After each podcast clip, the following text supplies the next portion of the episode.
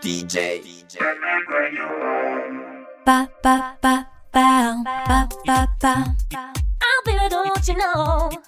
조선시대의 어떤 연예인들이 우리 조상들을 즐겁게 했는지 알아보는 시간. 책을 읽어주는 전기수부터 입으로 각종 소리를 냈던 국기꿈까지. 한류의 조상, K-팝의 원조를 찾아보는 시간. 조선 연예인 비사를 지금 시작합니다. 조선 연예인 비사 나무꾼 시인 정봉 어, 조선 후기 접어들면서 학문은 더 이상 양반의 전유문이 아니게 되었습니다. 이 보통 상층 문화는 시간이 지나면 이제 중산층과 그 아래층으로 내려오는 이제 영향을 보이게 되는데요. 어쨌든 이 시대가 되면 난이 시대, 그러니까 18세기 정도 되면 예전 같았으면 상상도 하지 못한 일들이 벌어지게 됩니다. 기술직인 중인까지야 글을 읽거나 쓰는 게 별 문제는 아니었는데 어, 오늘 소개해드릴 이 나무꾼 시인 정봉처럼 노, 심지어 노비들이 시를 짓는 일이 어느 정도 용인되거나 놀라지 않은 일이 된 겁니다. 이런 일반 평민이나 천민 중에 시를 쓰는 사람이나 문학을 하는 사람들은 스스로를 이제 여항문인, 이제 여항문인 이라고 불렀습니다. 여기서 여- 얘기하는 여항은 조선시대 용어로 일반 여염집을 가리키는 말입니다. 그러니까 뭐 지금으로 치면 B급 문화 전성기를 맞았다라는 식으로 보시면 되는데요.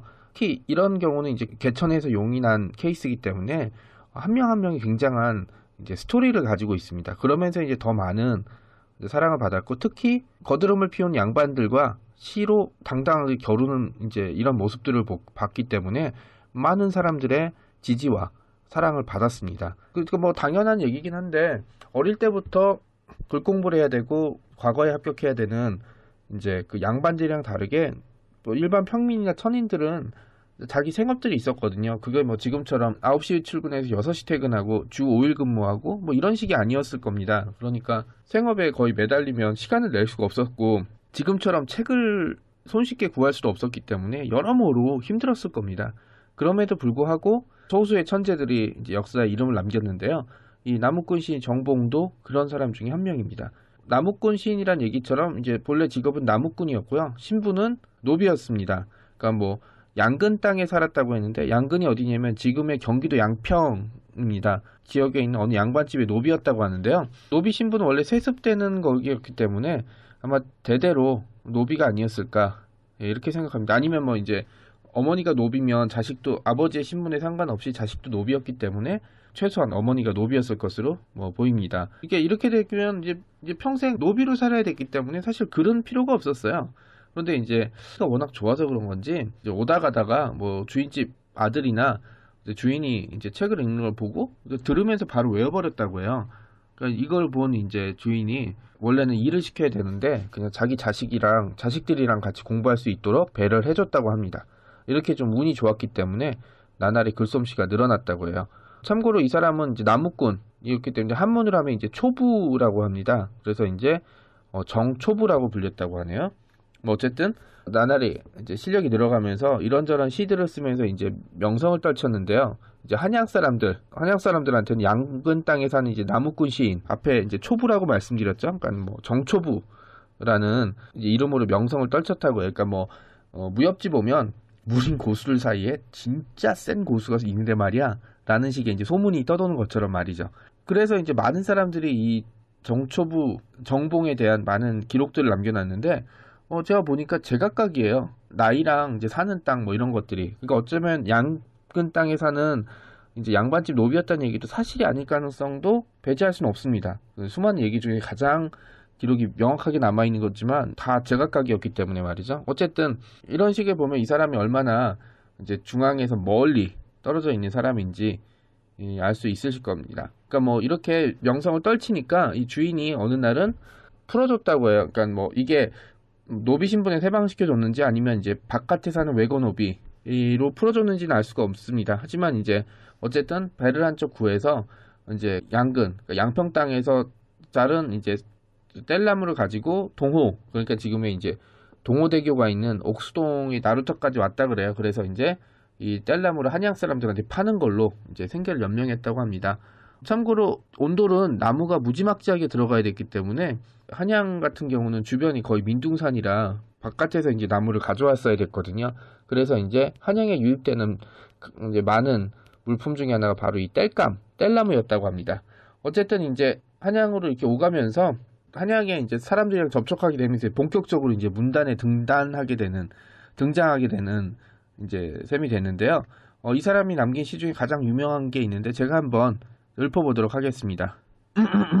목소리 가다듬고 동호의 봄물결은 쪽빛보다 푸르다.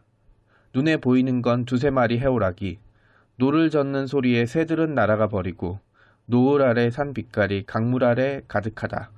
어, 이 시는 단원 김홍도가 그린 도강도라는 그림의 이 위에 써진 시인 화제입니다. 그러니까 이제 도화서 화원이자 당대 최고라는 평을 들었던 김홍도가 어, 자신의 그림에 이 사람의 시를 남길 정도였으니까 정초부라는 정봉이라는 시인의 명성이 얼마나 컸는지 어, 짐작을 하시고도 남을 겁니다. 어, 주로 이제 조선 사람들이 지은 시가 다 그렇겠지만 이제 좀 서정적이면서 자연의 풍광을 이제 노래하는 시를 많이 적고요. 어, 이 사람 정봉이 쓴 시는 뭐 일반 여왕 사람들뿐만 아니라 한양의 양반들에게도 큰 사랑을 받았다고 합니다. 어느 정도로 이제 인정을 받았냐면 노론 양반들, 그러니까 노론이면 이 조선 후기의 핵심 권력이죠. 예, 핵심 권력을 이제 잡은 인물, 이제 양반들로 구성된 시회가 있어요. 이 시회에 이제 초대를 받았다고 합니다. 그러니까 이 사람에 대한 글을 이제 쓰면서 어, 비유를 어, 누구로 했냐면 폴포츠, 폴포츠로 했습니다. 이제 영국의 영국 사람인데 이제 휴대폰 판매원 하다가 TV에 이제 서바이벌 프로그램에 나가서 이제 성악을 하면서 이제 엄청 유명해진 사람 이제 하루 아침에 유명해졌고 이제 우리나라도 몇 번 왔던 인물로 기억을 하고 있습니다. 그러니까 이렇게 사람들이 다 안 될 거야. 네가 무슨 시를 써라고 했는데 어, 어쨌든 실력을 엄청나게 보이니까 이제 양반들한테까지 인정을 받았다라는 이제 성공을 거두면서 사람들한테 많이 사랑을 받았습니다. 이거는 이제 사람들이 늘 그러는데 자기랑 비슷한 신분에 있던 불우한 처지에 있던 사람이 이제 성공하는 걸 보면서 대리만족감을 느끼는 그런 거가 좀 유사하지 않을까 싶습니다. 뭐 저도 폴포츠를 보면서 제 체형이 이제 폴포츠랑 좀 비슷하거든요. 성악을 좀 해볼까라는 음, 생각을 잠깐 가졌던 적이 있었습니다.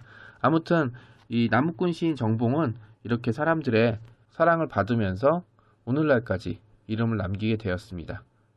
감사합니다.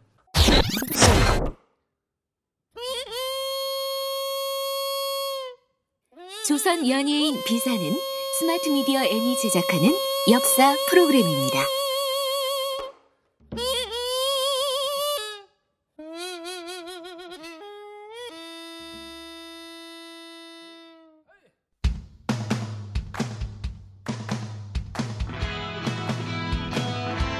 이 영화를 볼까 저 영화를 볼까 영화 홍수 시대의 정작 뭘 봐야 할지 모른다고요. 여러분의 고민을 싹 날려버릴 방송이 찾아옵니다. 이름하여 전창걸의 부기 영화. 대한민국의 영화 키드들을 설레게 했던 전창걸의 유쾌한 수다 전문 성우들과 함께 발랄 통쾌한 재현 그리고 전문가를 초빙해서 들려주는 깨알 같은 뒷얘기까지. 신개념 영화 방송이 여러분을 곧 찾아갑니다.